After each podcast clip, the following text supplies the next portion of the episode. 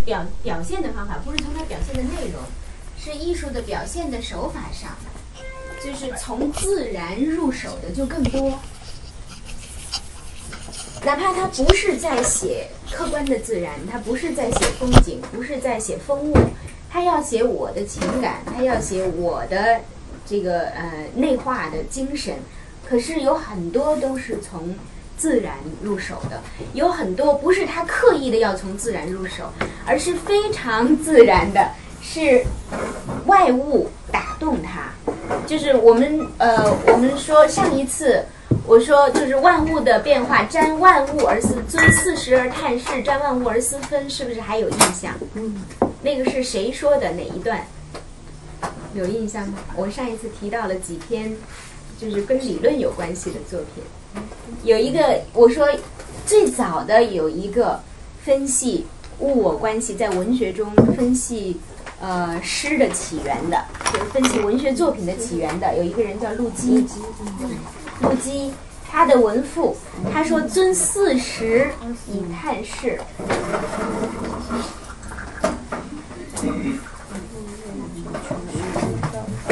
依照遵循四季的变化而探视，以探视，而感叹逝去的时光，而感叹流逝的时光。”瞻万物，看到万物的变化，而使自己的内心的情感非常复杂，很纷乱，是由外物而给予内情，就是很多的作品都是因呃以这种艺术手法开始的。嗯，我觉得大家可以回忆一下，比如说在自己的这个印象之中回忆一下，嗯，你我们熟悉的有什么样的作品？这部作品是这篇作品是以什么样手法来写的？它以什么样的呃结构或者顺序来写的？就是大家想一下，是不是有很多你偶然想到的这一篇，是不是就是尤物及情的一篇？所以，为什么我们的作品之中说借景生情，会有这个词？情景交融，借景生情，是因为外物生感。这个我们记得，有感而及情，感就你的感情强烈到一定程度，就会表达出来，就会外化为呃艺术。比如说，我们说到重阳节。大家印象里关于重阳节呃的作品有哪些？我们看一下。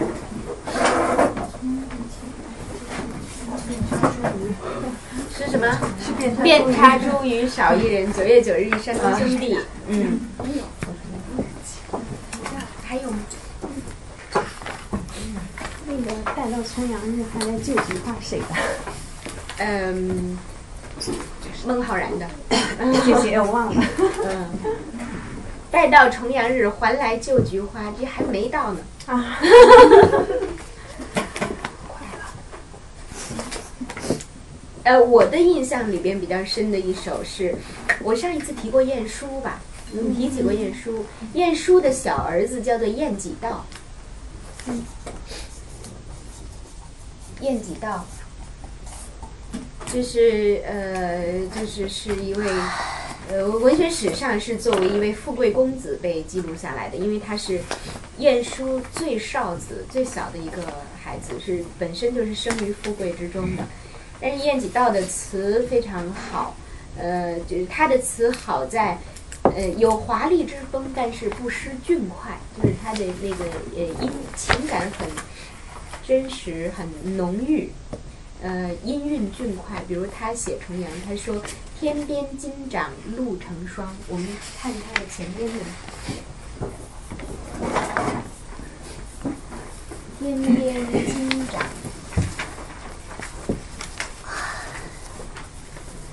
露成霜”，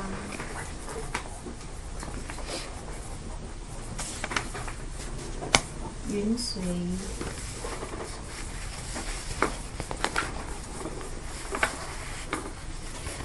云随雁自长，我们不看整个的那个，嗯，作品了，就是他怎么样来写？他写重阳这一天，他不在他的家乡，他在思乡。那么他的思乡之情是由什么而起的？就是我们说他的起怎么样入情？怎么样进入到他自己的感情的描写？是怎么样来起笔来写的？他说：“天边金掌露成霜。”差不多就是现在这个，呃，呃，这个节气，就是露水已经结霜了，就是在清晨的时候，露水已经结霜，而天边金掌，实际上是说在长安。那么他此刻是远离长安，这这个是代指，不是真的指长安，是首都，指首都的意思。为什么会有这样？这其实这个金掌是一个典故，是用呃铜，用黄铜打成的一个盛露盘，这个是放在呃天文台的，放在天文台上的，叫做盛露盘，这个。因为这个呃金器就是金属器皿，它会对寒冷非常敏感，所以就是如果天气有变化，温度降低的话，那么它的它结在这个金属器皿上的露水是最先化为霜，所以就呃就大家就会知道这个节气的变化。据说汉武帝是曾经这个始自汉武帝的时候，汉武帝命令用用呃。呃，铜来打造成露盘，放在这个呃，就是天象台。那么从此以后，它就成为这样的一个呃一个象征，说节后变冷了。天边遥远的，在遥远的首都，这个呃，我们说他是北宋人，所以这个应该是代指汴梁。在遥远的首都，因为他父亲多年，虽然他家是江西人，但是他父亲多年在在这个汴梁为官，所以他是出生在汴梁的。他说：“那么遥远的家乡，露已成霜。到了这个季节了，云随雁自长，立刻就是自然的景物。秋天的天是非常非常呃高远的，然后大雁要南飞了，所以眼中所及都是秋景。兰佩紫，菊簪黄，兰花，兰花要佩戴紫色的兰花。”蓝佩紫，菊簪黄，头发头上要插黄色的菊花。这个这个呃风俗，人情似故乡。眼前所看的，我客居的这个地方，处处人情风俗都跟我的故乡是一样的，处处都引起我来想我的家乡是呃怎样的。那么，所以自己是就是呃。猛力喝酒，他是呃这这种呃少年公子的呃这种身份，所以他自己说嗯自己这样呃过这个过这个重阳节要怎么样的呃过法，就是说自己要嗯佳节趁重阳。呃，我这这个作品我的资料上是没有的，上一次资料上没有，就是偶然呃提起的，就是呃想说我们的很多的作品的写法，我们的很多文学作品的生成，都是跟跟自然跟外物有关系，而对就是呃我们的内在的情感有所感染，才会呃才会产生的，嗯，所以我觉得以后大家读作品的时候也可以多呃。关注一下，可以多想一下，是不是这样？嗯，我其实挺想让大家举出来一些例子，比如说现在随便的什么作品，也可能是，也可能能够能够对号，不必不必，呃，不必一定，就我们可以随便想想。嗯。上一次我那个讲完了以后，呃，就是呃，嗯，林朗就是是我们一位新朋友，林朗就说他他去那个昌蒲河公园儿，看到那个地上刻着有那个《兰亭集序》，然后就觉得跟上呃，就上一节课挺挺呼应的，嗯，与我心有戚戚焉的感觉。有没有？其实我觉得大家就是、放在脑子里的作品已经很多了。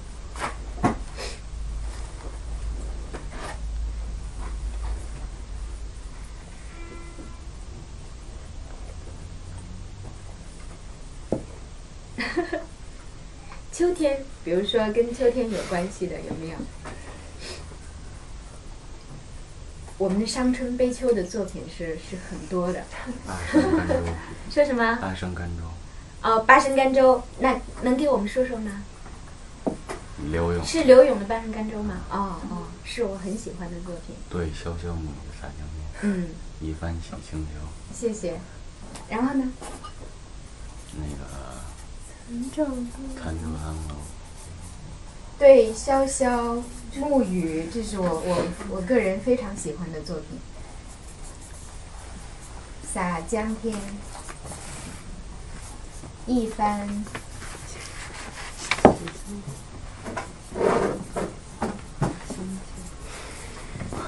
洗清秋，那个潭照当楼，是处洪水飞，是处红衰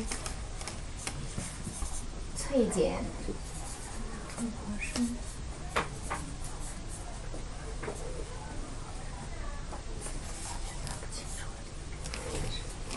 鸳鸯雾华休。对，段老师还有笔吗？我不知道，有点看不清楚。是吗？嗯，这张纸以后还可以再用一遍。好像好像这儿就这一只。什么呀？后面是一番洗清秋。试试这个，不知道行不行？跟老师试试。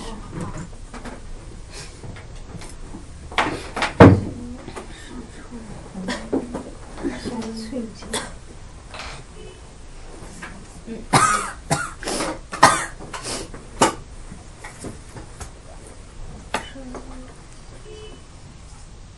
他一开始写就是他写秋天，嗯，当然他是在当时刘勇是在湖北那个地方，就跟我们这边风物又又又有有些差异。但是他说秋天来的时候，跟我们现在其实北京现在越来越潮，跟南方人比较像了。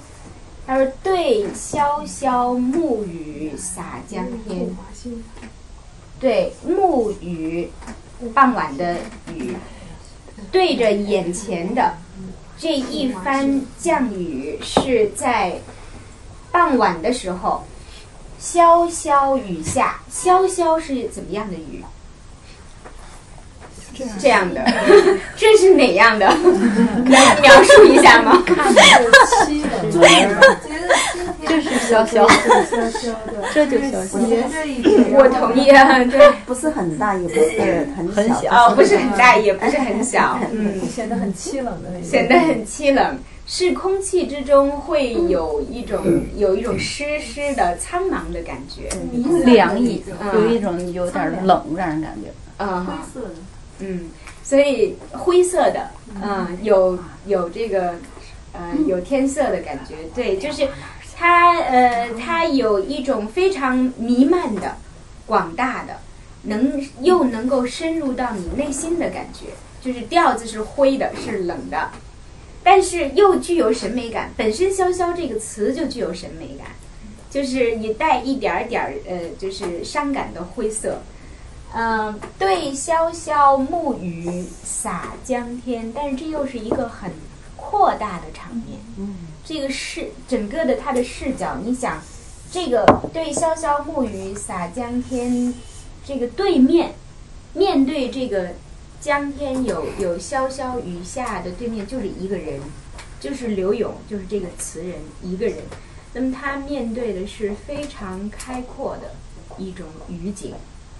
嗯，一番洗清秋，一下子清秋的景象就被这一场雨洗出来了。那么，其实我觉得这个字是特别富于联想性的。在哪儿？在哪儿？在哪儿？你看，哎呀，都找不着了。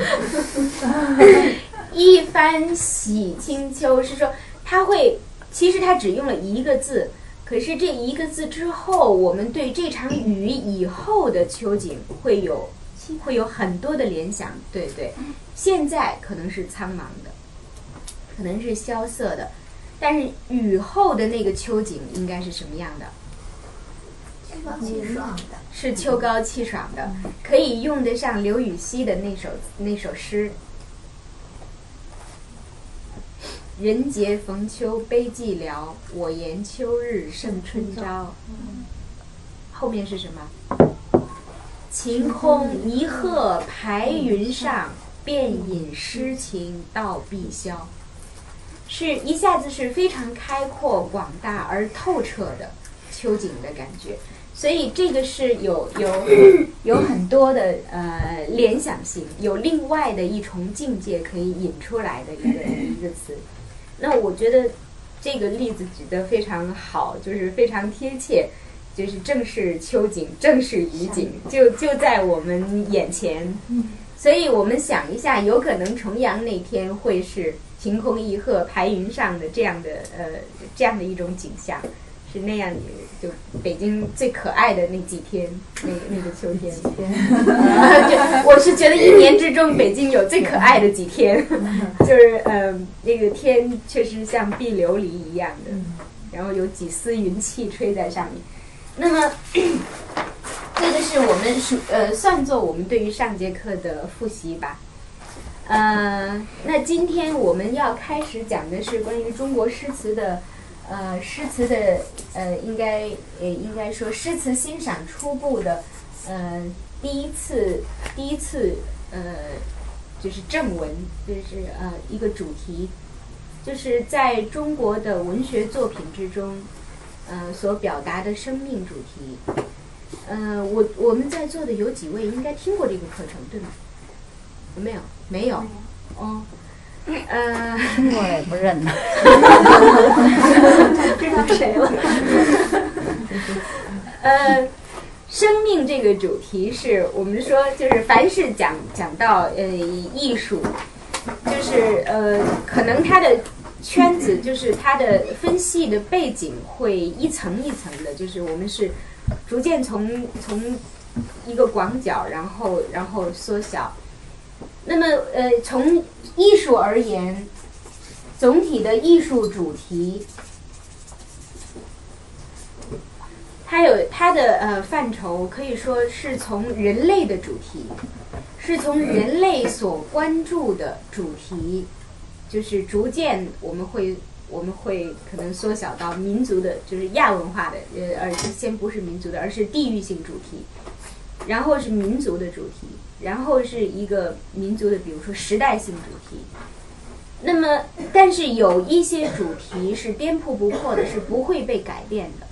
这些主题也是最容易产生那种经久不息的感染力的作品的一些主题。为什么？因为它呃，它所表达的是最普遍的人类的情感，最普遍的人类的迷惑和思索。那么在这样的主题里边，比如说我们我们说这个呃这种人类化主题，就泛人类主题，我们可以叫它做，因为它是大命题，可以由这个大命题分化出很多小的命题，我们可以称它做母题。比如生命就是这样的主题，比如爱情是这样的主题，嗯，关于生死的问题是我们从来都。都在追寻的，但是也从来没有能够解答的问题。那么，所以每一个人这个问题是任何一个群体和任何一个个人都必须要面对、无从回避的问题。所以，这个就形成普遍人类所关注的一个艺术主题，因为艺术是对你的精神、对你的情绪、对你的思索或者探寻的最感性的表达，就是。呃，最直接的表达，那么它又跟呃哲学不一样，就是呃哲学是出之于一种理性的理性的思索和辨析，但是呃，艺术是出之于呃一种审美化的，就感性的表达。那么像生命，我们下一次要讲的爱情主题，就是我是希望以这样的呃主题来呃引出作品，通过这些作品，我们怎么来解读它？因为围绕着这个主题会有很多的呃很多所产生的习惯性的表达方式和呃和一些语汇，就是一些词，甚至是一些象征意。就是通过这些，我们可以比较容易的来理解这个主题。那么，呃，所以就是我们叫它做，如果用西方的呃方式，我们叫它做符号体系。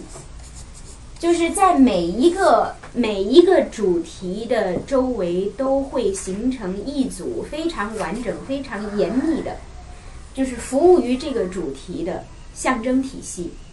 这个在我们的艺术里边，就是呃，我们的汉文化的艺术里边是非常呃突出的一个特点，就是不管是呃我们的文学也好，还是绘画，还是音乐，都会有很多具有象征意义的符号，它存在于某一主题的这个周围，跟它绑缚在一起。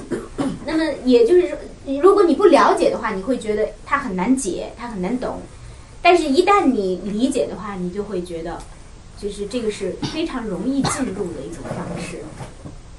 那么，呃，所以也是也是就是呃，我我是希望靠对这些呃呃，通过具体的作品对这些呃象征意义的讲解，能让我们比较快的进入到呃就是中国的诗词的理解和和欣赏这样的一种方式里。嗯，那么这个这个主题。呃，比如说我们讲人类的主题有生生命和爱情，这个是必须要面对的。这个如果呃，如果我们要把它更加深化呃一些，就是在我们的这个民族里边，它表其实这个词表表示为情，而不是爱情这个词。这个词是一个外来的词。我们的这个表达就是呃情这个字，就是它它专指某一类的感情。呃，比如说，呃，刚才我们讲那个，呃，晏几道的《思乡》的那首词，就是思乡是中国这个民族，我们的这个民族非常根本的一种情节，一种民族情节。这个就是它的产生的根源是什么？原因是什么？以及由此就是所具备的，就是在整个的历史的发展中，就是呃，具备了哪一些可以跟这个主题相关的？呃，一一些象征意，呃，再有就是呃，我们会会讲一次，这个是我们文化里边跟跟我们本民族跟时代性也有关系的，就是一个一个主题，就是演绎。嗯，每一个我希我是希望一到两次课能够嗯能够完成，主要是看作品，主要是呃达到的目的是让我们怎样看作品。就是怎样读懂作品，同时能够对这几个我觉得呃主题有所了解，它的成因是什么，它的内核是什么，它的表象又是什么，以及相关作品有什么。这样的话，就是我们不单是对诗词作品本身，而是对我们所就是对于一个更更深层的，就更稳固的一个文化的内涵有所了解，嗯。其实是这样，我们要是要想讲这个符号体系，其实我不是太太想那个用那个词，我觉得它太西化了，或者象征，或者是象喻，嗯，它的它的一个一个象征的体系，一个象喻的体系，就是它具有某种内在的含义，跟它的表象的这个具具象的这个形式不同的。那比如说，我们刚才说大雁，大雁，天边金掌露成霜，露成霜，云随雁自长。就是这个雁，它具有什么样的含义？它是大雁，它是一一只大雁，它是鸟，它是空中飞行的一种随季节迁徙的候鸟。那么在不同的民族，可能给它不同赋予不同的含义。那么在我们这个民族，赋予它什么样的含义？就是这个，这个是有它的时间发展性的，就是有它的线性的发展的呃一个一个轨迹，就是随着因为我们这个民族时间这个文化史是不曾中断的，就是汉民族文化史是不曾中断的，所以在一个可能一个词你看起来很简单，但是它在不同的历史阶段，它会产生一个象征的意义，一个深化的含义。但是到下一个阶段，随着这个时间时间的这个积累，我觉得它的沉淀，它会又有更丰富的含义附加在上面。所以慢慢的，它就变成一个很繁密的符号体系，就是可能可能这个呃意义会非常丰富，所以也就会使这个词义非常微妙，就是让你觉得很微妙。呃，我最近在看那个美国的一位研究呃研究中国文学的，尤其是以唐诗为目的的一位学者，叫宇文所安，就是大家可能知道他，他出了一套作品，就是呃看他的，我觉得很有帮助，但是也有点痛苦，就是完全以另外一种另外一个语言体系可以说，另外一套这个呃这个语境来看自己那么熟悉的作品。所以我有的时候就忍不住在书旁边写上一句关于他完全不知道这个就是汉语是何物什么这样的这样的话，但实际上袁所安对于呃中国的文学的理解是很深的。他在一篇序言里，他某一本书我呃印象里好像是《迷楼》这本书吧，就是他序言里边他说，他说中国人往往具有一种自大，他们会认为自己的语言具有无比。丰富和微妙的象征意义，我确实具有这种自大，就是，那么呃，他他同时他说，但是但是反过来，他们可能会认认为英语就是大白话，但是我也没有我也没有对英语的这种呃就是这种贬义，但是相对来说，汉语。我觉得这个跟第一，我们情感的表达本身是比较含蓄的，这跟跟我们民族特性，呃，形成的艺艺决定的这个艺术特点有关。第二，我们有太长的历史用以发展这个词的衍生意，它的衍生意，所以就越来越越丰富。比如大雁，我们在上古的时候，它就是一种鸟，同时它又是又是跟婚礼有关的，跟婚礼有关的。就是呃，在以前在这个婚礼之前，就是呃双方过这个，就过呃一个属于合法的婚礼过程之中，双方需要奠宴，奠是祭奠的奠，就是呃这个夫夫家是需要送一对一对雌雄各一只一对大雁到这个到这个要迎娶的新娘家里，来表达就是。呃，执子之手，与子偕老，就是因为认为大雁是特别忠诚的一种鸟。这个我们也也也知道，就是大家可能都知道那首作品吧？呃，问世间情为何物，直教直教生死相许。应该知道这这首作品吧？问世间情为何物，直教生死相许。后面有人总是习惯性的加一个词，就是人，直教人生死相许。其实这这篇词写的还真不是人，写的是一一对大雁，对，写的是一对大雁。是元好问对，就是元好问。元好问是金代的一位呃这个文学评论家，他在有一次过山西的时候，呃，有一个有一个猎人，就是呃正就是呃就是当时正在烹宴还是怎么，反正给他讲了自己亲身的一个经历，就是。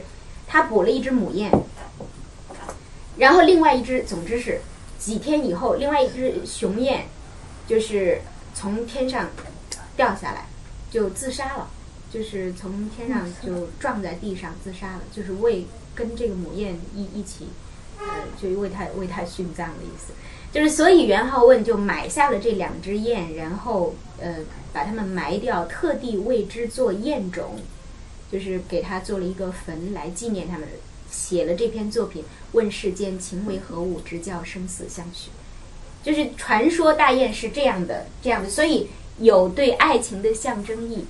那么后来又又到了汉代的时候，就是传说有雁足传书这样的这样的呃故事，就是苏武在贝加尔湖牧羊，然后没有他的音信，匈奴人说他死了，但是汉武帝在自己的上林苑中打猎的时候，打下一只大雁，说这个雁雁足上绑着苏武的一封信，所以从那以后又多了这个呃，就雁足传信，就是大雁成为书信的象征。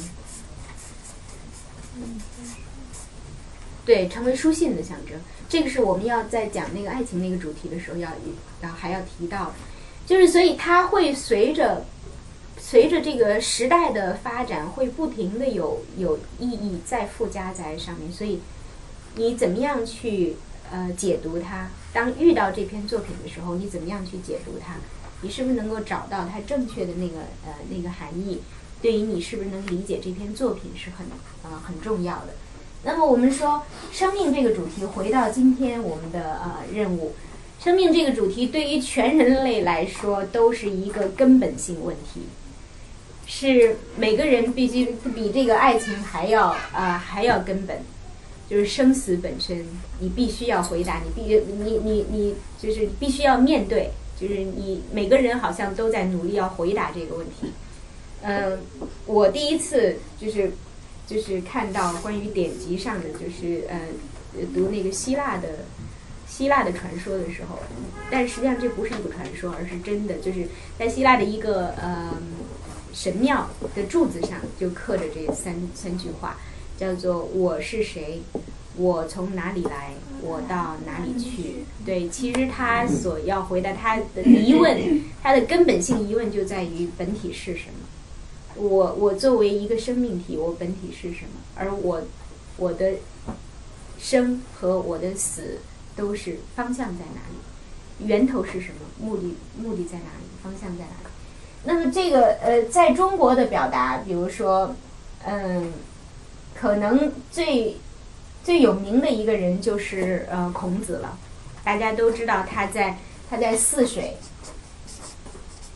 在泗水，离现在的曲阜不太远，几十里地。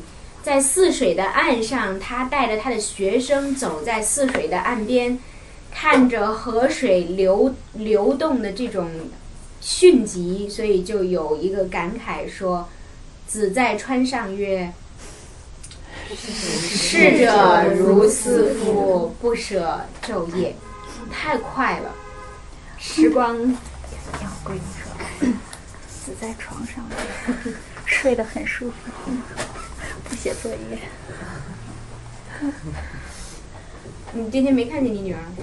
啊，你在家写作业？嗯，从孔子开始，我们这个民族所表达出来的一个成型的思考，对于一个成型的命题的思考，就是跟时间绑绑缚在一起的，就是生命、生命、时间是在一组对立之中，是在一一种一组矛盾之中存在的。就是这个这个命题从一开始在我们这个民族就是以这样的一组这个矛盾而存在，就是时间是永恒的，河的奔流不息是永恒的，水是永恒的。这个这是出现的第一个第一个符号，第一个象征意，就是水是不舍昼夜的在奔流着，它永远都不会改变。这个是当然是自我们的古人来看，站在他的生命的角度，他可能一生不过百年，人生不满百，不过百年。所以当他看这个河流的时候，他认为河流是永恒的，而河流就成为时间的一个象征物。所以水，水。在我们的文化里边，奔流不息的水，而不是而不是静止的水，静止的水另有就是另有呃就其他的审美的含义。奔流不息的水，尤其是大江大河，它的象征意义就是时间本身，而它所对立的，它的对立面就是生命。无穷无尽的永恒的时间和我有限的生命，所以这个在呃，比如说在春秋时代、孔子的时代表达是这样的，而在呃，孔子以后一百多年在楚文化里边，屈原所表达的生命感，他的生命感也一样是在这一组矛盾之中存在的。就是大家如果读呃，就是他的《离骚》的话，《离骚》里边有两句就是针对这个而言的，说。欲于若将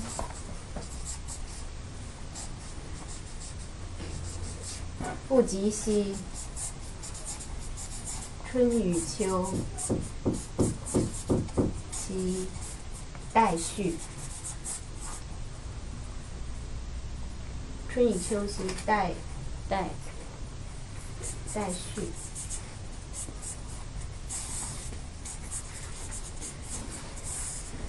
这两个应该是？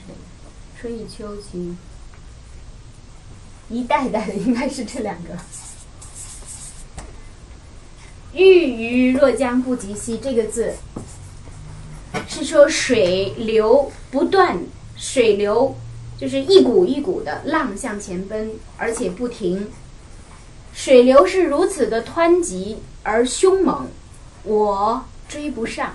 欲于若将，我仿佛永远追不上。逝者如斯夫。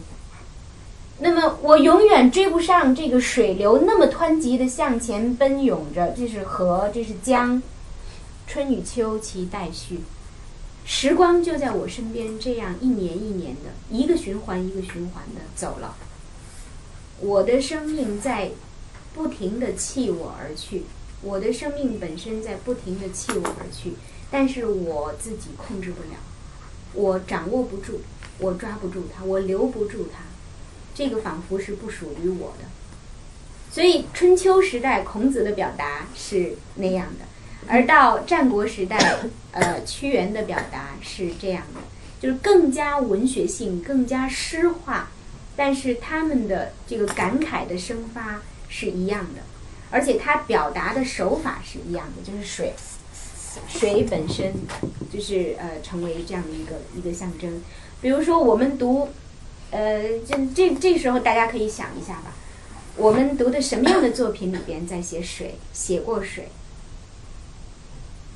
写过这样奔流不息的水。不见长江待何人？但呃不见江月待何人？但见长江送流水。啊，谢谢。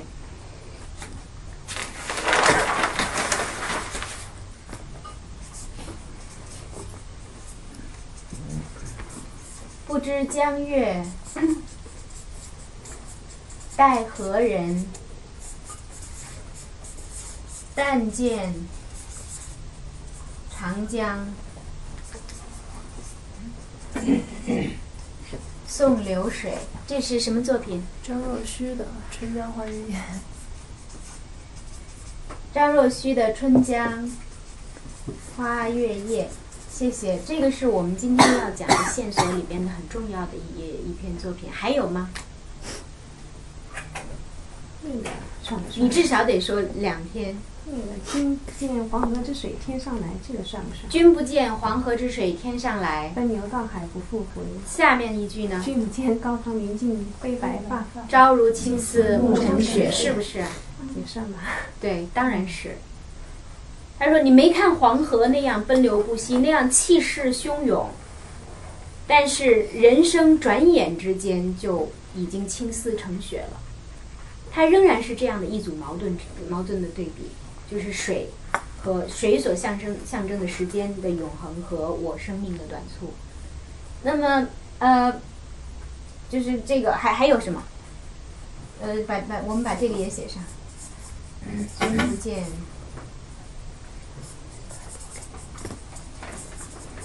黄河之水天上来，还有吗？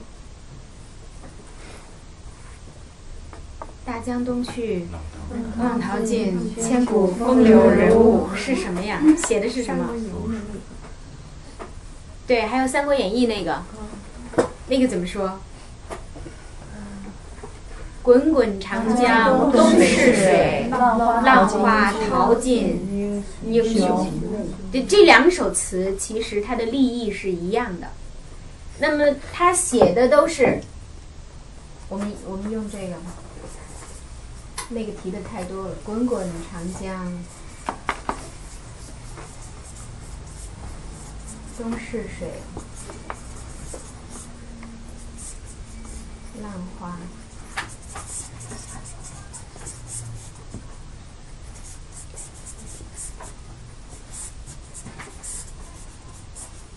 浪花淘尽英雄。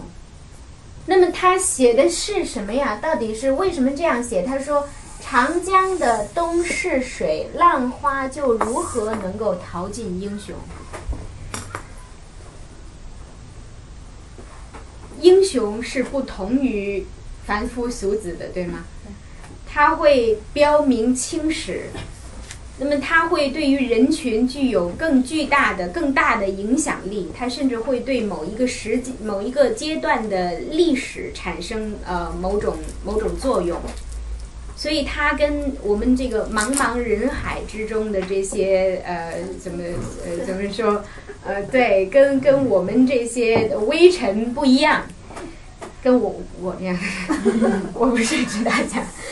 那么。那么，但是他他们对面对这个长江滚滚的长江水而言是什么样的？浪花会淘尽英雄，这两个字应该怎么解？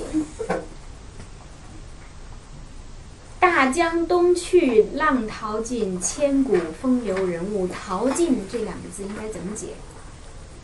淘尽就剩下了。没有，不剩下了，没有，剩下了还是不剩下？不剩下，不剩下，英雄没有了，剩下了没有？没剩下，没剩下，淹 没了，没剩下，淹没了，被过滤了，对，时间。那么被过滤的是什么？是他的生命本身，还是我们的记忆？是他？呃，具象化的生命还是抽象的生命？具象化的都会没了吧？具象肯定没有，然后抽象的话，有可能慢慢也也没有了啊，慢慢也没有了。就是无论是他作为英雄这个生命体这个存在本身，还是他在我们记忆中存在的这样呃这样的一个呃怎么说一种意识这样的一个一个呃人物一个英雄。也不存在，也淡化了，也逐渐被淡忘了，这个才是陶尽的意思。所以他用跟前面不同的是，比如说我们呃，我们前面讲的，无论是孔子还是屈原，还都是他们本人，都是他们个体，都是他们个体，在面对这个无穷的时间，在面对生命不可逾越的。就是这个问题，这个困惑，就是生命是有终止的，时间是没有终止，生命是有终止的。那么一开始是由个人和个体来面对这个问题，但是逐渐发展到要由群体来面对这个问题，而且是要由一个不同寻常的，是要由一个超越凡俗的群体，就是英雄人物来面对这个问题。可是他们仍然无法抵挡。他们的生命仍然无法抵挡时间，他的呃说？它的永恒，而这种永恒，我们中国人说它是无情。为什么？因为，因为我们是一种友情观，我们是一种文化的友情观。我们希望把它看作生命体，看作我的朋友，他该理解我。可是时间永远是无情的，对任何一个人都是一样的。所以这个。对，所以好像是有这样，刘禹锡写过一首词，叫做，嗯，叫做“水流流水无情”吧，“流水流水花红有意”，落花有意，不是，不不是那个“落花有意，流水无情”，这是肯定的。呃，刘禹锡是借这个男女之情来表达的，就是“花红有意似似浓意，流水无情是郎情”。就是他是借这样的一种一种 表达，但是落花落花有意，流水无情，这个本身，谢谢大家提醒了我，也是一样的，就是他写的是这种无穷，同时在我们这种文化观看来，就觉得你是无情的。那么这个好，我们我们说，一个是个体变为了群体以后，演化成群体和时间的关系以后，它仍然是无法无法解决的一组矛盾，仍然是就是会会被淘洗的干干净净的。那在这个过程中，我们可以看看这些诗分别都是怎么表达的。我们举的这些例子里面，可能这首是最早的，可能这个是最早的。但是如果我们呃呃，就是就是唐唐初盛初盛之交的作品，然后这个是呃，这是盛唐的作品，李白的李白的这是盛唐的作品，这是第一，这是呃第二，这是明朝的作品了。那么呃，这其实元元末元末明初的作品，呃，我们如果要找寻到它的源头的话，我想写第四。呃，如果我们要在诗歌中找寻它的源头的话，那么呃比较有代表性的是曹操的作品，就是从屈原以后，有谁就是以很呃怎么说，以很强烈的关注度探讨过生命这个问题，探讨过生死这个问题，那是曹操。老骥伏枥，志在千里。这个是他烈士暮年，壮心不已。这个是曹操他本人的性格决定的。他面对这个问题，他看到了，就是呃呃，刚才萧敬所说的这个作品，呃，《步出厦门行》这一组作品是他在北戴河的时候写的，这个有印象是吧？就是有没有印象？这组诗是就包括“东临碣石，以观沧海”。就是水何澹澹，山岛竦峙，然后啊，还还后面是什么？嗯，星辰若出其中，什么什么若出其里来着？忘了。嗯嗯，呃，百草丰茂，那个是什么？树呃，后面后面那两句是什么？嗯。日月之树木树木丛生，百草丰茂。嗯，不对不对，嗯，水河没有是萧瑟秋风萧瑟，洪波涌起。嗯，然后呢？日月之行，若出其中；星汉灿烂，若出其里。好，幸甚至在，幸甚至在，歌以咏志。然后他的第二篇记得吗？嗯，我想想啊，神龟虽寿，犹有竟时；腾蛇，呃，不是，腾蛇乘雾，终为土灰。土灰。然后呢，我们复习一下这篇作品：腾蛇乘雾，终为土灰。嗯，烈士暮年，壮心呃不呃那个呃老骥伏枥，志在千里；烈士暮年，壮心不已。呃，幸甚至在，歌以咏志。那么他所写的是什么？这两篇作品实际上他写的是什么？曹操要描写的是什么？一个人，曹操说：“我就是来到北戴河，我看到了大海。”曹操是安徽人，而他多年征战，虽然征战南北，但他面对大海的机会是很少的。他是为了打仗，为了去征讨这个袁呃袁绍的儿子，所以才来到了北戴河。当他大海出现在他的面前的时候，曹操不仅是一个政治家、军事家，他是一位诗人。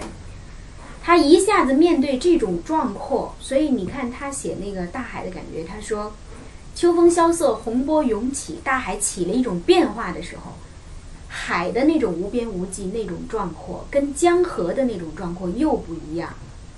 当夜晚来临的时候，他说，太阳和月亮都是不停的在。”海的这种背景下运行的，而星汉灿烂就是会倒映在海里边，就是整个的这个图景已经是一种镜面化的，而面他对面的是曹操。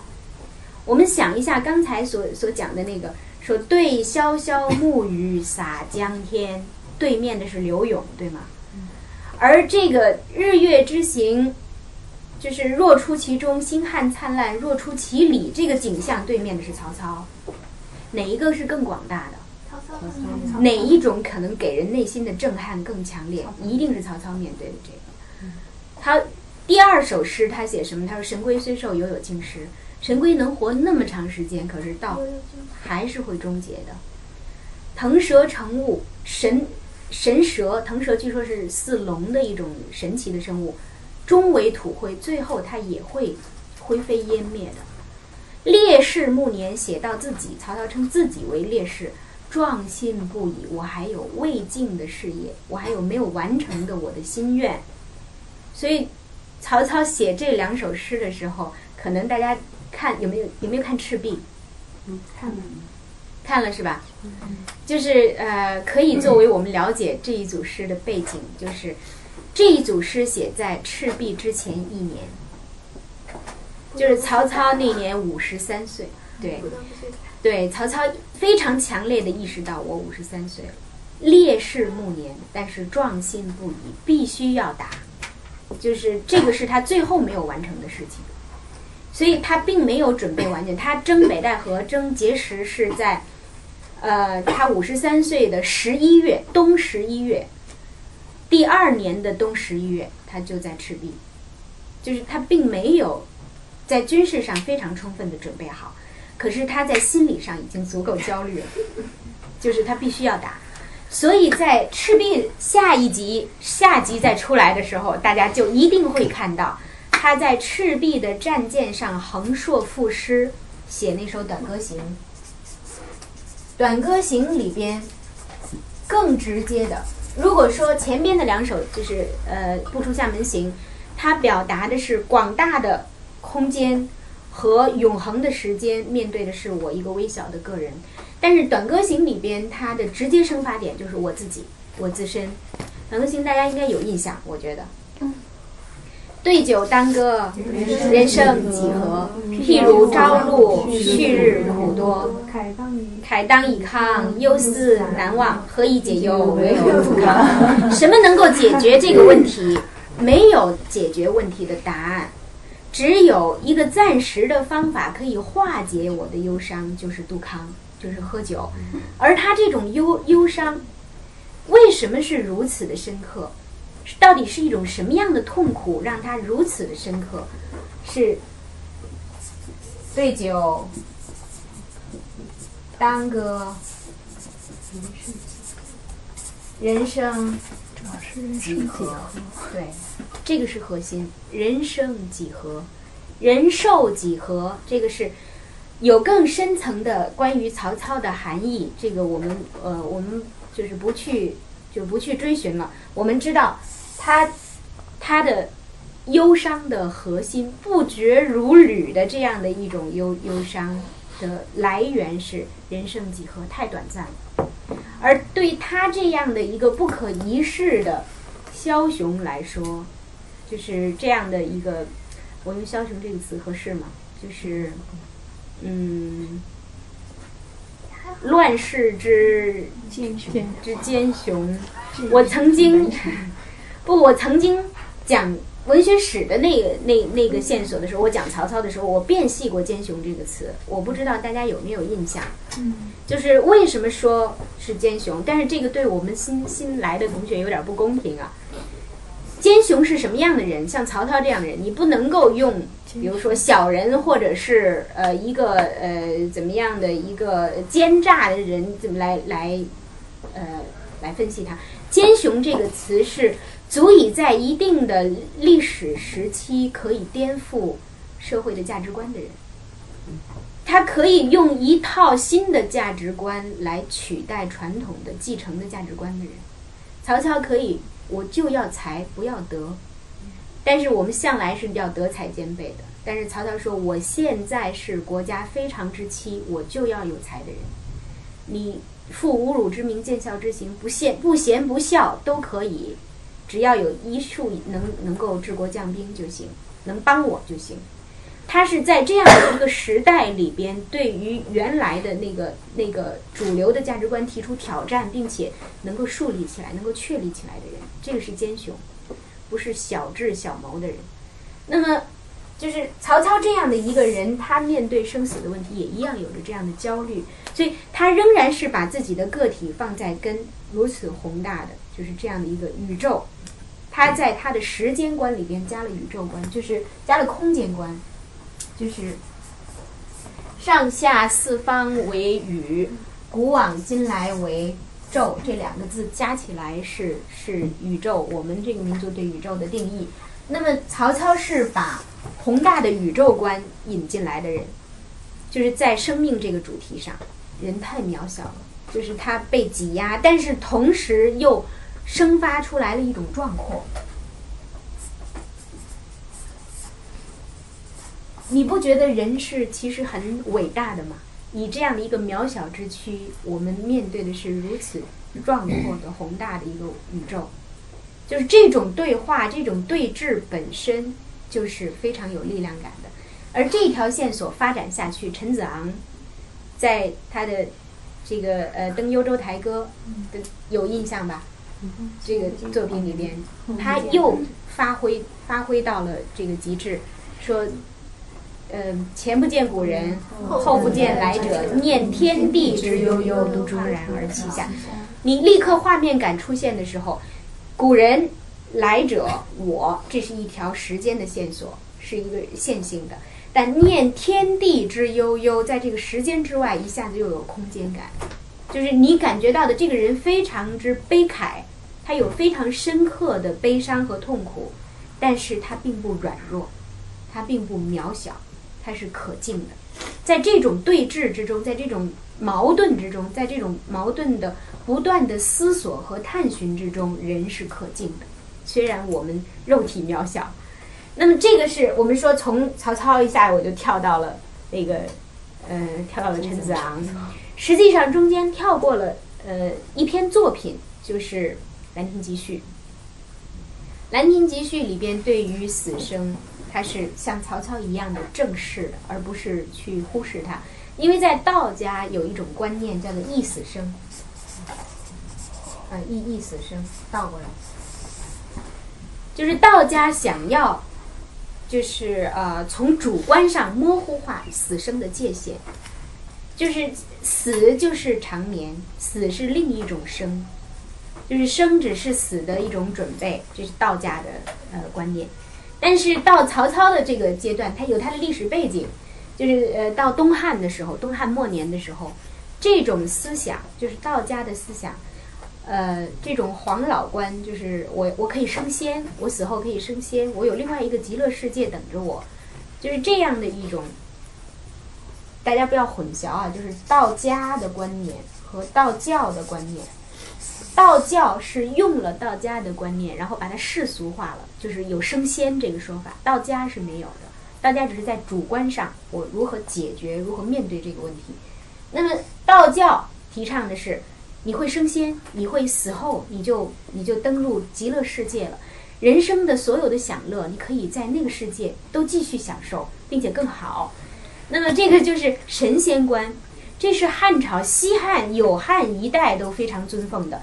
到了曹操的东汉末年这个时代，这这种观念开始瓦解了，失去了它的影响力。所以曹操的这一辈人，加上王羲之这一辈人，他们都非常清醒地意识到，死是不能回避的，死不是生，死不是生的继续，我死了就是死了，永远不会无知无觉了，没有了。所以我我仅有的就是生的这一段，所以怎么办？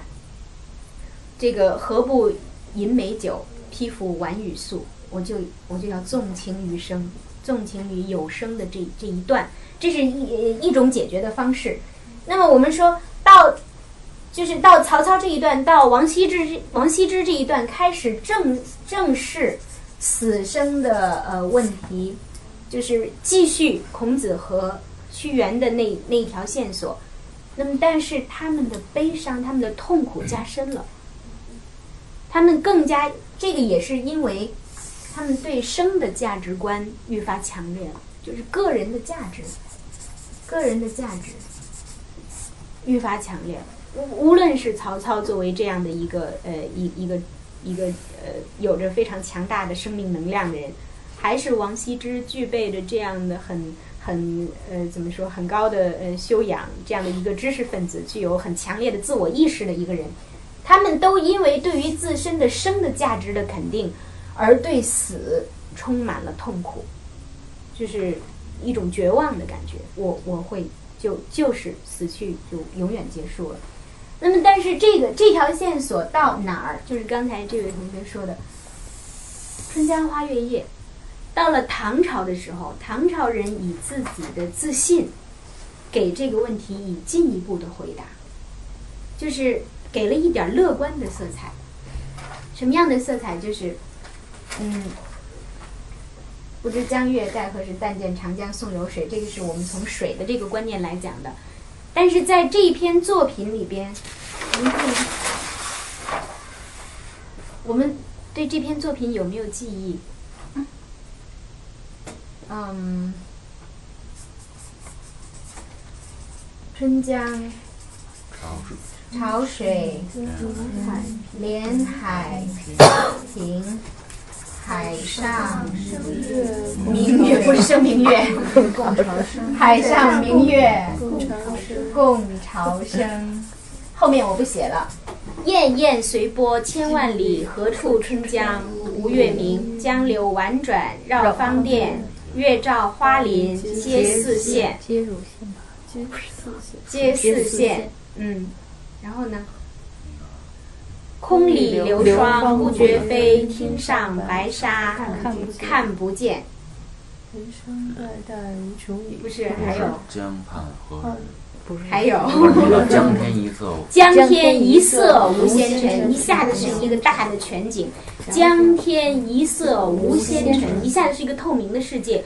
皎皎空中孤月轮，月亮出现了。皎皎空中孤月轮，然后呢？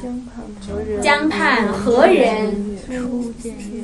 对，这是他最核心的上半段最核心的一个哲学，有着哲学意味的思考。江畔何人？初见月。江月何年何年初照人？所以你看他提出的问题，他都是，哎，这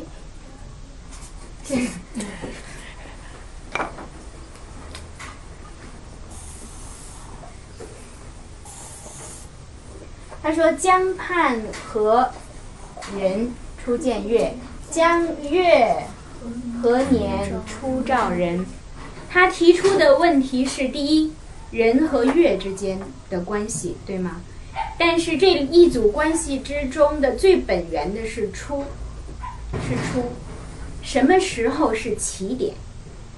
什么时间是起点？月亮是从什么时间，是从哪一刻开始照向江边的？而江边的第一个望月的人是从什么时候开始抬头望月的？他发问的是时间的本源。而这个时间的本源，其实他提出的是什么？月亮永远是那一轮月亮，人已经不一样了，人已经多少代过去了，就是从那个时间的本源开始。人生生死死已经多少代了？可是月亮永远是那一轮，所以他重复那个问题，对吗？他重复我们之前所讲的生死的那个问题，就是个体一代又一代的生死陨落，没有了，不存在了。可月亮和水一样，还是永恒的。所以在这儿，月是一个跟水一样，就是象征着永恒，但是它不像水那样典型。不像水那样典型，就是水是更加典型的，直接指时间。那么我们说，呃，实际上这首诗，这首诗，我们我们说它有着唐朝人的自信，是因为他给出了一个答案，他试图给出了一个答案。在这首诗之前，我写的就是“答案”这两个字。在这首诗之前，一直是在提出问题、重复问题、强化问题。就是直到我说曹操，直到呃王羲之一直是在强化这个问题，但是给试图给出一个比较令人安慰的答案的，是在这首诗里边。他说：“不知江月待何人？江呃不知江月呃呃什么？不知长江待何人，不知。江不知江月待何人，人？但见长江但见长送流水江送流水。但是这个之前有两句是，嗯，我想人生代代无穷已，无穷已，已经的已是说没有没有这个止，没有停止，不会停止。江月年年只相似。他试图给出的一个答案是说，人生的个体是短暂的，但是人类的生命的群体所组成的这个链条是不会停止的，是无穷的。所以从这一方面，他说，我们面对生和死不需要那么焦虑。他说，我们也一样是无穷的，是无止的。这个是人类的群体而言的。人生代代无穷已，江月年年只相似。它是永恒的，人也是一样生生不息的，不会停止。从这一方面来讲，就是为什么唐朝人是自信的，他是乐观的，因为唐朝人他有一种那个时代就是是历史发展到那个那个阶段了，规律性所决定的，他有着一种群体的自信。唐朝人的那种群体的自信和乐观是其他的时代的人所不能够复制的。那么我们呃，就是呃，到这一首诗，我们可以看到，就是这个这个的发展线索。我们可以嗯，比如说，就是已经看了这个这个几句，比如说我们回来看刚才李白的那首诗。君不见黄河之水天上来，奔流到海不复回。这个仍然是在盛唐的时候，他在重复的这样的一个一个问题。但是刚才那个呃呃，就是萝卜是说这里边有没有有没有就是水是时间的象征的问题？当然有，就是它仍然是在这样的一一组对应的关系之中提出的。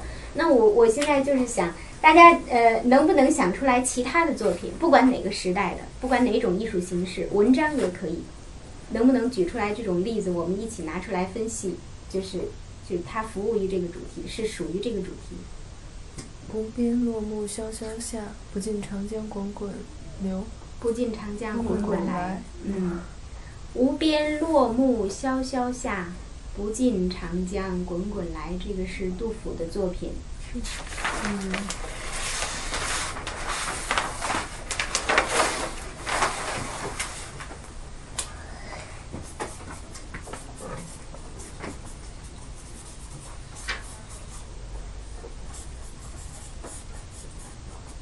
写的正是这个季节，但是要稍晚一些。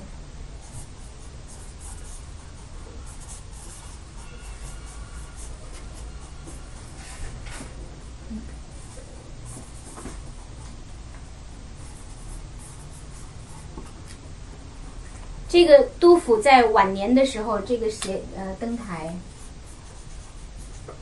呃登高，这首是登高。他写自己呃自己登高有所见，那么写他写到眼前的什么样的呃情景？他说：“江间波浪兼天涌，塞上风云接地阴。”他看到的是江间的长江，他面对的是长江，江间波浪兼天涌，这个可以我就随便随便写出来。塞上风云，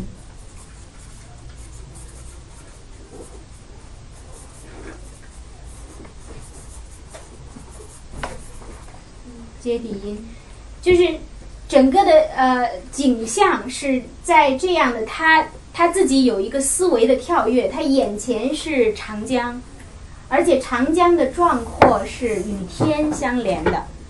而他意识之中，在他的脑海之中，他惦念着塞北，就是塞上风云接地阴，在他的脑海之中是这样的一个天地的整体，贯通南北的。因为他自己现在是在长江上，他在思念着北方，他想要回去。那么他写出的“无边落木萧萧下”，不尽长江滚滚来，大家觉得这里边有有没有时间的含义？他说，在这个秋天里边，深秋的季节里边，一阵风来，看到的是这个落木一片一片的飘落下来，萧萧而下，是整体的感觉。不尽长江滚滚来，有没有时间的含义在里面？有。妈妈把眼睛瞪得那么大，回答问题。白痴一般都这样。不是太强烈。不是太强烈。这里边有没有时间的感觉？有还是一种风，还是一种就是景物？有有时间的感觉，那你能给我们嗯讲一下吗？因为那个那那种落叶，它的生命已经结束了嘛，它和那个不见长江的那种也是一种时时间和那个生命的一种对应。嗯嗯，我觉得也可以这样讲。我之前没有这样想过，我觉得就是，呃，我我觉得以前觉得就是两岸的风物和这个江水之间的这种这种动态的一种相应。其实在，呃，在杜甫来讲，就是 杜甫到他晚年的时候，他的诗学艺术的成熟，他已经不用刻意的我要去写，我要去写时间，我要用流水去写时间。杜甫在他的这个呃观念之中，已经天地、宇宙、万物、人，就是形成了非常宏大的一种呃对比。呃，我我举一个例子吧，比如说，呃，辛弃疾有一首作品，就是呃一首词，我们一呃可以一起来看一下。他说，这个可能大家以前也读过，“何处望神州”。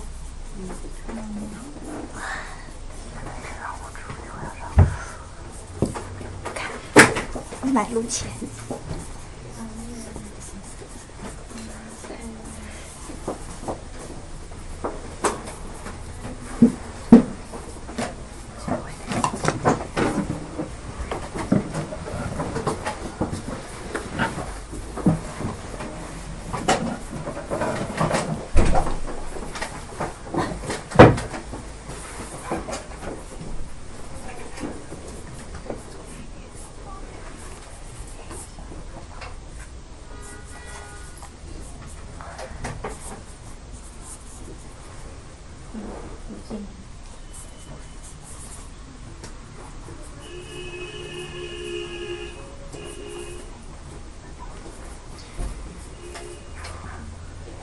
这个是这首词的上片，我们可以一起看。他说：“何处望神州？从哪里望向神州？”大家都知道辛弃疾，辛弃疾是哪个时代的？是宋朝的哪个阶段的？是南宋的，南宋早期的。因为辛弃疾的出生，他呃出生的时候离这个呃。就是靖康之耻，就是离北宋只有呃只有十几年的时间，所以他生活的时期是南宋的早期。他说，他自然是在划划江而治嘛，他是在长江南岸。但辛弃疾这个人有他的背景，实际上他出生在山东，他是自己拉了一支人马渡江到南宋去的，就是他是一支义军，可以说。然后在南宋得官，在一直在南宋做官，但是他他是这样的一位烈士，烈士暮年，壮心不已。他是这样的一位烈士，他一直有着北归之志，就是想想这个呃匡复这个宋宋氏的中原中原的疆土。所以这首诗，它是写在一个地方，就是镇江。何处望神州？在哪里眺望北部神州？北中国，因为他不能够过去了，他回不去了。满眼风光北固楼，北固楼是一座楼的名字，就在我不知道我们有没有镇江附近的人，或者是到过镇江的。镇江有一座山叫做北固山，山上有山顶有一座楼叫做北固楼。这这座楼站在这个楼上可以跳江，可以越过你的视线，可以跨过长江，望到对岸的扬州。就是可以很清晰的看到扬州的风景。据说扬州的平山堂那个是很有名的一个呃一个地方，那儿有那儿有这个欧阳修啊、苏轼啊什么的等等人的很多遗迹。据说平山堂站在北固楼上是历历在目的。所以，所以这个辛弃疾说，从哪里可以眺望到神州的大好风光呢？满眼风光北固楼，就从北固楼上向北看，就是满眼风光。千古兴亡多少事，悠悠不尽长江滚滚流。写的是什么？就是如果我们今知道了今天水它的含义，它和生死之间，它和时间之间的关系的话，那你会知道这首词在写什么。他写千古兴亡，已经不是一个人的生死的问题了，而是历史的朝代的兴亡代谢的呃这样的一个主题。他说多少事，那么多，这其实不是一个问题，而是一个感叹。那么多的兴衰荣辱的事情发生了，悠悠时间是无穷无尽的，不尽长江滚滚流。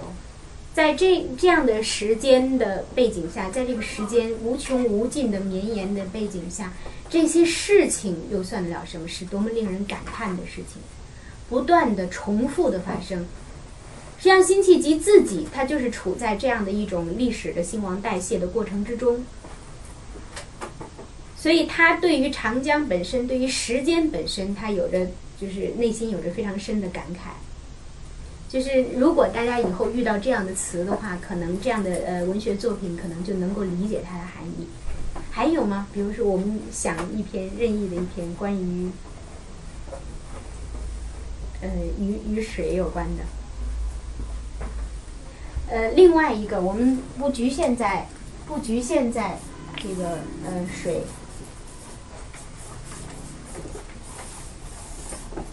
刚才屈原的那篇作品还有印象没？欲余若将不及兮，春与秋其代序。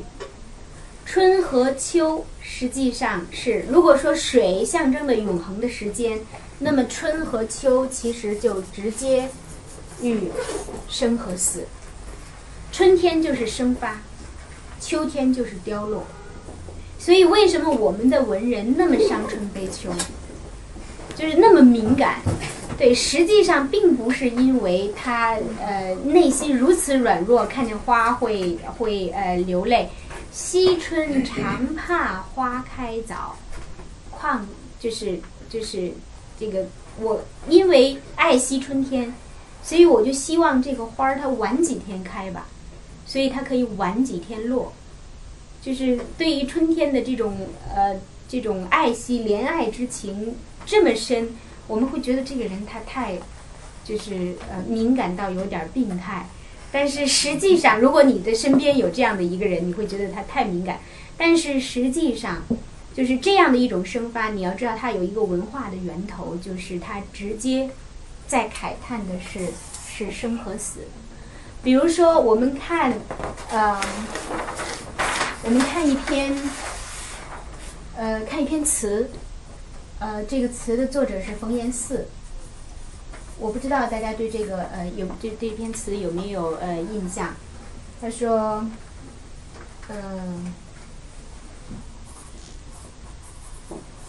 已到春愁，你怎么了？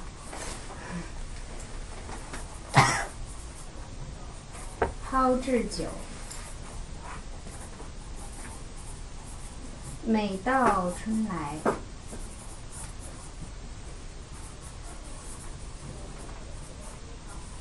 惆怅。还依旧，日日花前。常定酒。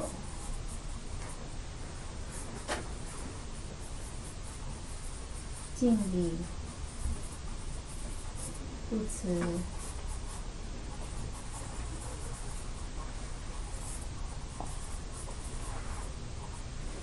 敬礼不辞朱延寿。这个冯延巳，五代时期的南唐的词人。我们知道南唐还有另外一位非常有名的词人是南唐后主李煜，对。冯延巳是跟李煜同时代，是李煜的臣子，就是他是李家的三代老臣，就是从李煜的爷爷祖父那一辈，冯延巳就是他家的臣子。那么呃，当然他比李煜年长，但是他也比李煜幸运，就是在国破之前，冯延巳就去世了，就是他没有赶上那个国破家亡的，就是那么痛切的那件事。就是，但是他们的忧愁有他的呃，有他异曲同工的地方。呃，我们一会儿说，一会儿说李煜。他说：“已到春愁抛掷酒。”他一上来就说：“我自己已经觉得，我自己自问，我已经觉得春愁由春天而引发的我内心的这种忧愁，已经被我扔得很久了。那么这种扔是一种有意的扔还是无意的扔？有意是一种有意的扔，就是我有意的要将春愁忘却，不让自己被唤起这样的一种，因为因为它苦吧，我想是，我自己觉得，我自己觉得春愁已经被我，已经被我很自觉的我要扔掉它，已经被我扔掉很久了。可是每到春来，但是这里有很强烈的一个一个转折，是每到春来，这个冯延巳写词啊，就是大家要注意他，呃，我们比如说刚才我们讲对潇潇暮雨洒江天，一番洗清秋，它有一种向后的联想性，对吗？冯延巳的词会有很多前置性的联想，就是你要想在他做这篇作品产生之前。在他这个感情被表达之前，他已经有多少的感情已经产生，已经已经存在过了，甚至他已经斗争过了。就是冯延巳的作品之中，这种情感的挣扎性是很强的，而且你是觉得他一番一番的挣扎，就是就是他的他在他这篇的。他在这篇作品表达之前，他已经经历了数次的自我内心的情感的挣扎，所以他才会用这样的词。你看他，他说“已到”，这都是很很有用心的用心的词。所以就是可能性性格不同，也会觉得这个人太累。就是每到春愁，惆怅还依旧，日日就他总是日日花钱常病酒。敬礼不辞朱颜寿，这些都是这个人的主观情绪，他的自我的性格附加上去的东西。你要格外注意，是他要强调的。但是我们想，我们就是通过这首词，把它搁置不论。我们如果把冯延巳个人的这种情感的强烈性，他主观里边的这种挣扎性搁置不论。由春天而引引起的而生发的这种哀愁是普遍的，就是是在我们的文学作品里边，文人的圈子里边普遍所带有的一种倾向，一种伤感倾向。这种伤感倾向就是我刚才说的，它直接来自于生死。这个是我们说冯延巳在生死之中，他在。春秋待续的这种忧伤之中，他所以他会有这种挣扎，他会有跟自己的感情的这种苦斗。我想，可能我不不讲的话，大家也一样能够理解，完全能理解。那么，比如说，我们看这首词，就是。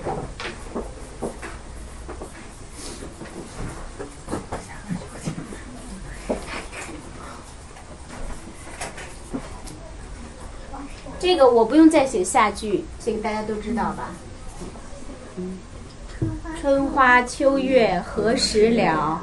往事知多少？小楼昨夜又东风，故国不堪回首月明中。雕栏玉砌应犹在，只是朱颜改。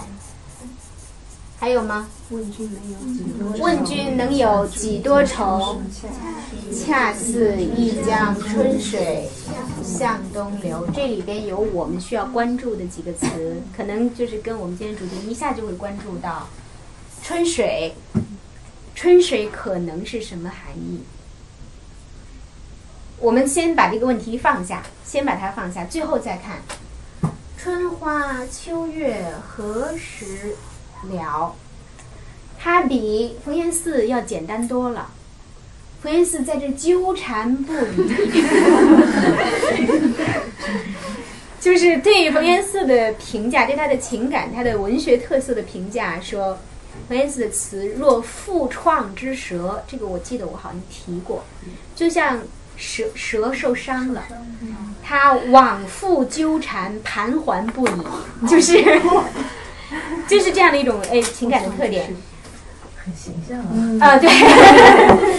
那我们先先不评价他，看看李煜，李煜要直接要简单的多了。春花秋月何时？他的核心是在什么时候结束？什么时候完结？往事知多少？他为什么希望一个完结？往事太多了，回忆太多了，痛苦现实太痛苦了。回忆太美好了，这是在他国破之前，以他的国破为界限的。回忆太美好，现实太凄凉，太痛苦，所以什么时候结束？李煜在他的人生的呃那个阶段以后，他所关心的问题就只是。他对于眼前的现实世界了无挂碍，完全没有留恋。他对于现实的生的世界已经完全没有留恋了。他期待的就是那个终结的时刻。我等待那个时刻来，一切都终结了就好了，因为可以让我停止这种在无休无尽的这种过去和现在的对比之中产生的这种痛苦。所以他直接就。就是春花秋月何时了，往事知多少。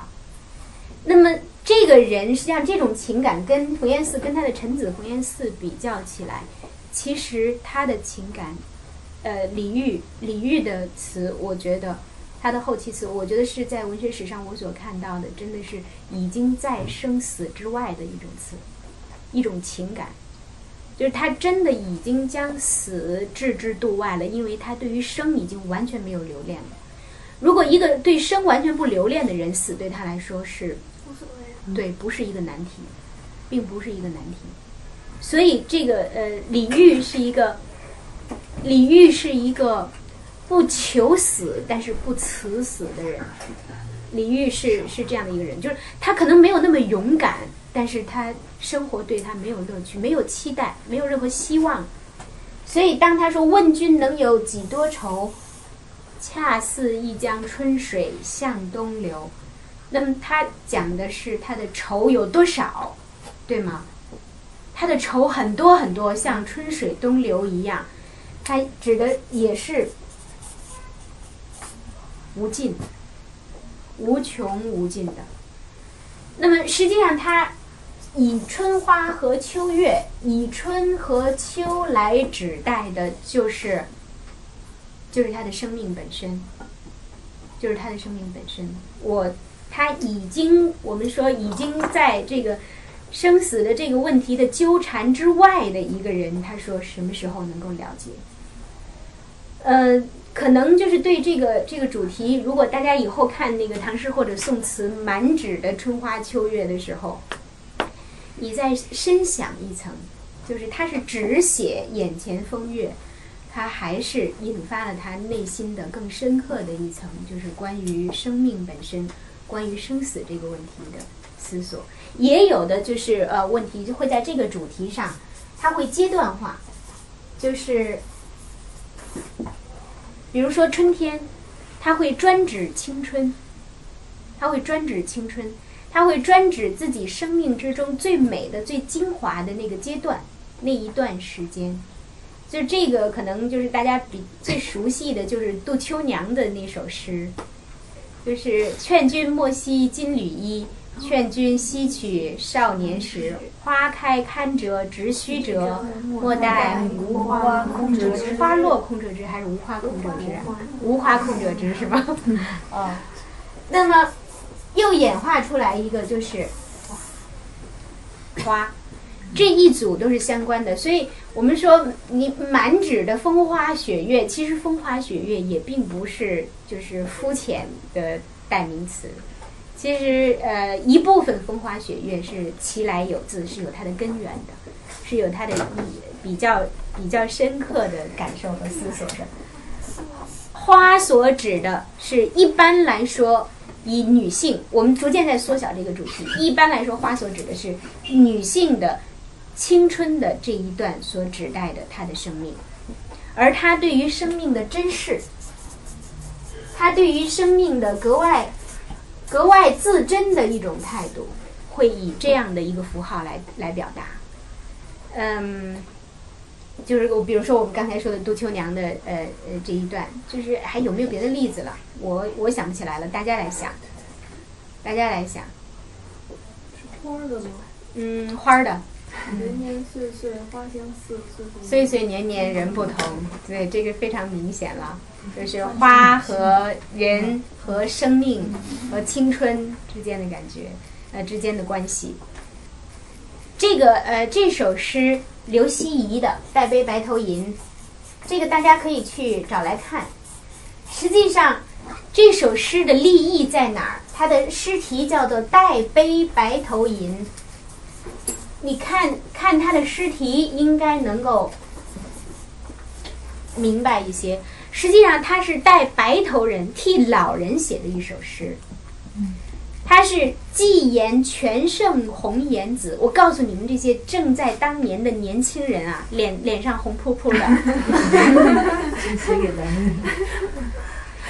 英莲半死白头翁，你应该知道，你去同情现在的已经开始衰落的生命力开始衰竭的那些。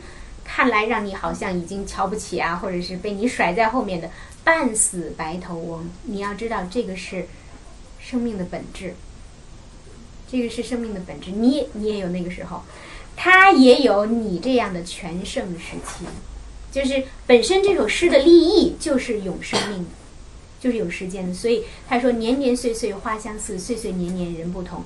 他以花的常在来喻人的生命的不会停住。就是永永远会会会流逝的，是在走向衰落的。呃呃，比如说，嗯，在词里边，唐末有一位呃词人叫做韦庄。韦庄的词里边有一首很很很有名的，就是呃，他说：“弦上黄这个，嗯，琵琶金翠羽，弦上黄莺语，琵琶。”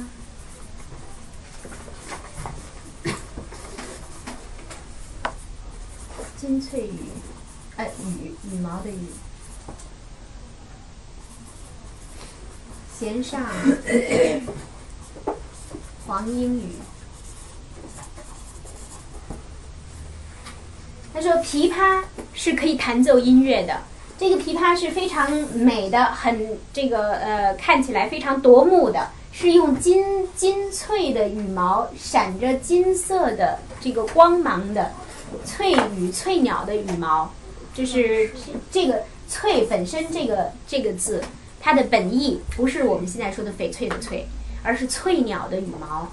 翠鸟的羽毛就是呃一一种是完全蓝色的，就是蓝绿色的，称为翠；另外一种红色的称为翡，这个是翡翠的本意，就是呃对，所以那个现在我们看绿色的翡翠，绿绿色的里边如果。飘红的，我们说那个叫做翡，带一点翡。这其实它是从羽那个鸟的羽毛来的。那么这种羽毛非常漂亮，很有光泽，从来都是装饰品，贵重的装饰品，就是或者在器物上、乐器上，或者是在头饰上都有的。琵琶金翠羽，琵琶上插着这样翠鸟的羽毛作为装饰，所以是很贵重的一柄琵琶。弦上黄金羽，架子上那个黄莺羽，架子上的黄莺也在说着话，一个是音乐乐音，一个是鸟的这个语言，仿佛都有所表达，实际上都好像都在替人说着话，替人说什么话？不如早还家。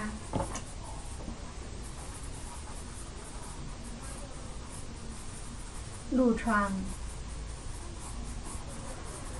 人似花，就是这个话，实际上是女主人公想要对即将离去的男主人公说的，但是她因为女性的委婉，所以她并不直接说。她说：“琵琶在替我说话。”这个是经常用的一种方式。琵琶留怨都入相思调，比如就是音乐之中，因为是人弹的，所以有所记忆的，有替自己表达心意。连黄莺，所以饲养的黄莺也知道我的心意，所以替我对你说：“不如早还家。”去了要早早的回来，要知道快快的回来。这一次肯定是一次远行。而这次远行到底要消耗多少时间，可能谁都不知道。我们说过，就是古代的行旅，这个是人所不能够预计的，有很多不可测性，甚至可能会有无常。路窗人似花，就在这个有着这个窗纱的绿色窗纱的，一般来说是闺房，是深闺，是内围。在这样的窗后，也就是说，在闺房之中，人似花。人似花的含义，第一层，第一层我们可以说人很美。第二层，对，人在青春，此刻人在青春，可是非常容易凋零。花是非常容易凋零的。你如果其实它对应于早的含义，它更加强调的是它一衰。青春很容易就过去了，不回来的话，我们就会错过了这个人生中最好的一段时光了。就是呃，如果我们能够就是理解，就是从这样的一个主题来看，我们衍生出来的水，水它所预指的永恒，它可能会衍射到江、海、河，可能会日月，会有整个宇宙的这个物象参与进来，它所代指的是永恒。而人本身站在人的这个这个角度上，春和秋是生命的生发和它的凋零，而这个由由这个所表达呃所演化出来的花，甚至是比如树、树木、草都可能，比如说那个嗯这个字，谢，对谢，谢上路何以稀？草叶上。谢就是一种野草，生长的很繁密的野草。谢上路何以兮？路死路去路兮明朝还复落，人死一去何时归？草叶上的露水那么容易就被晒干了，可是它明天还在那儿。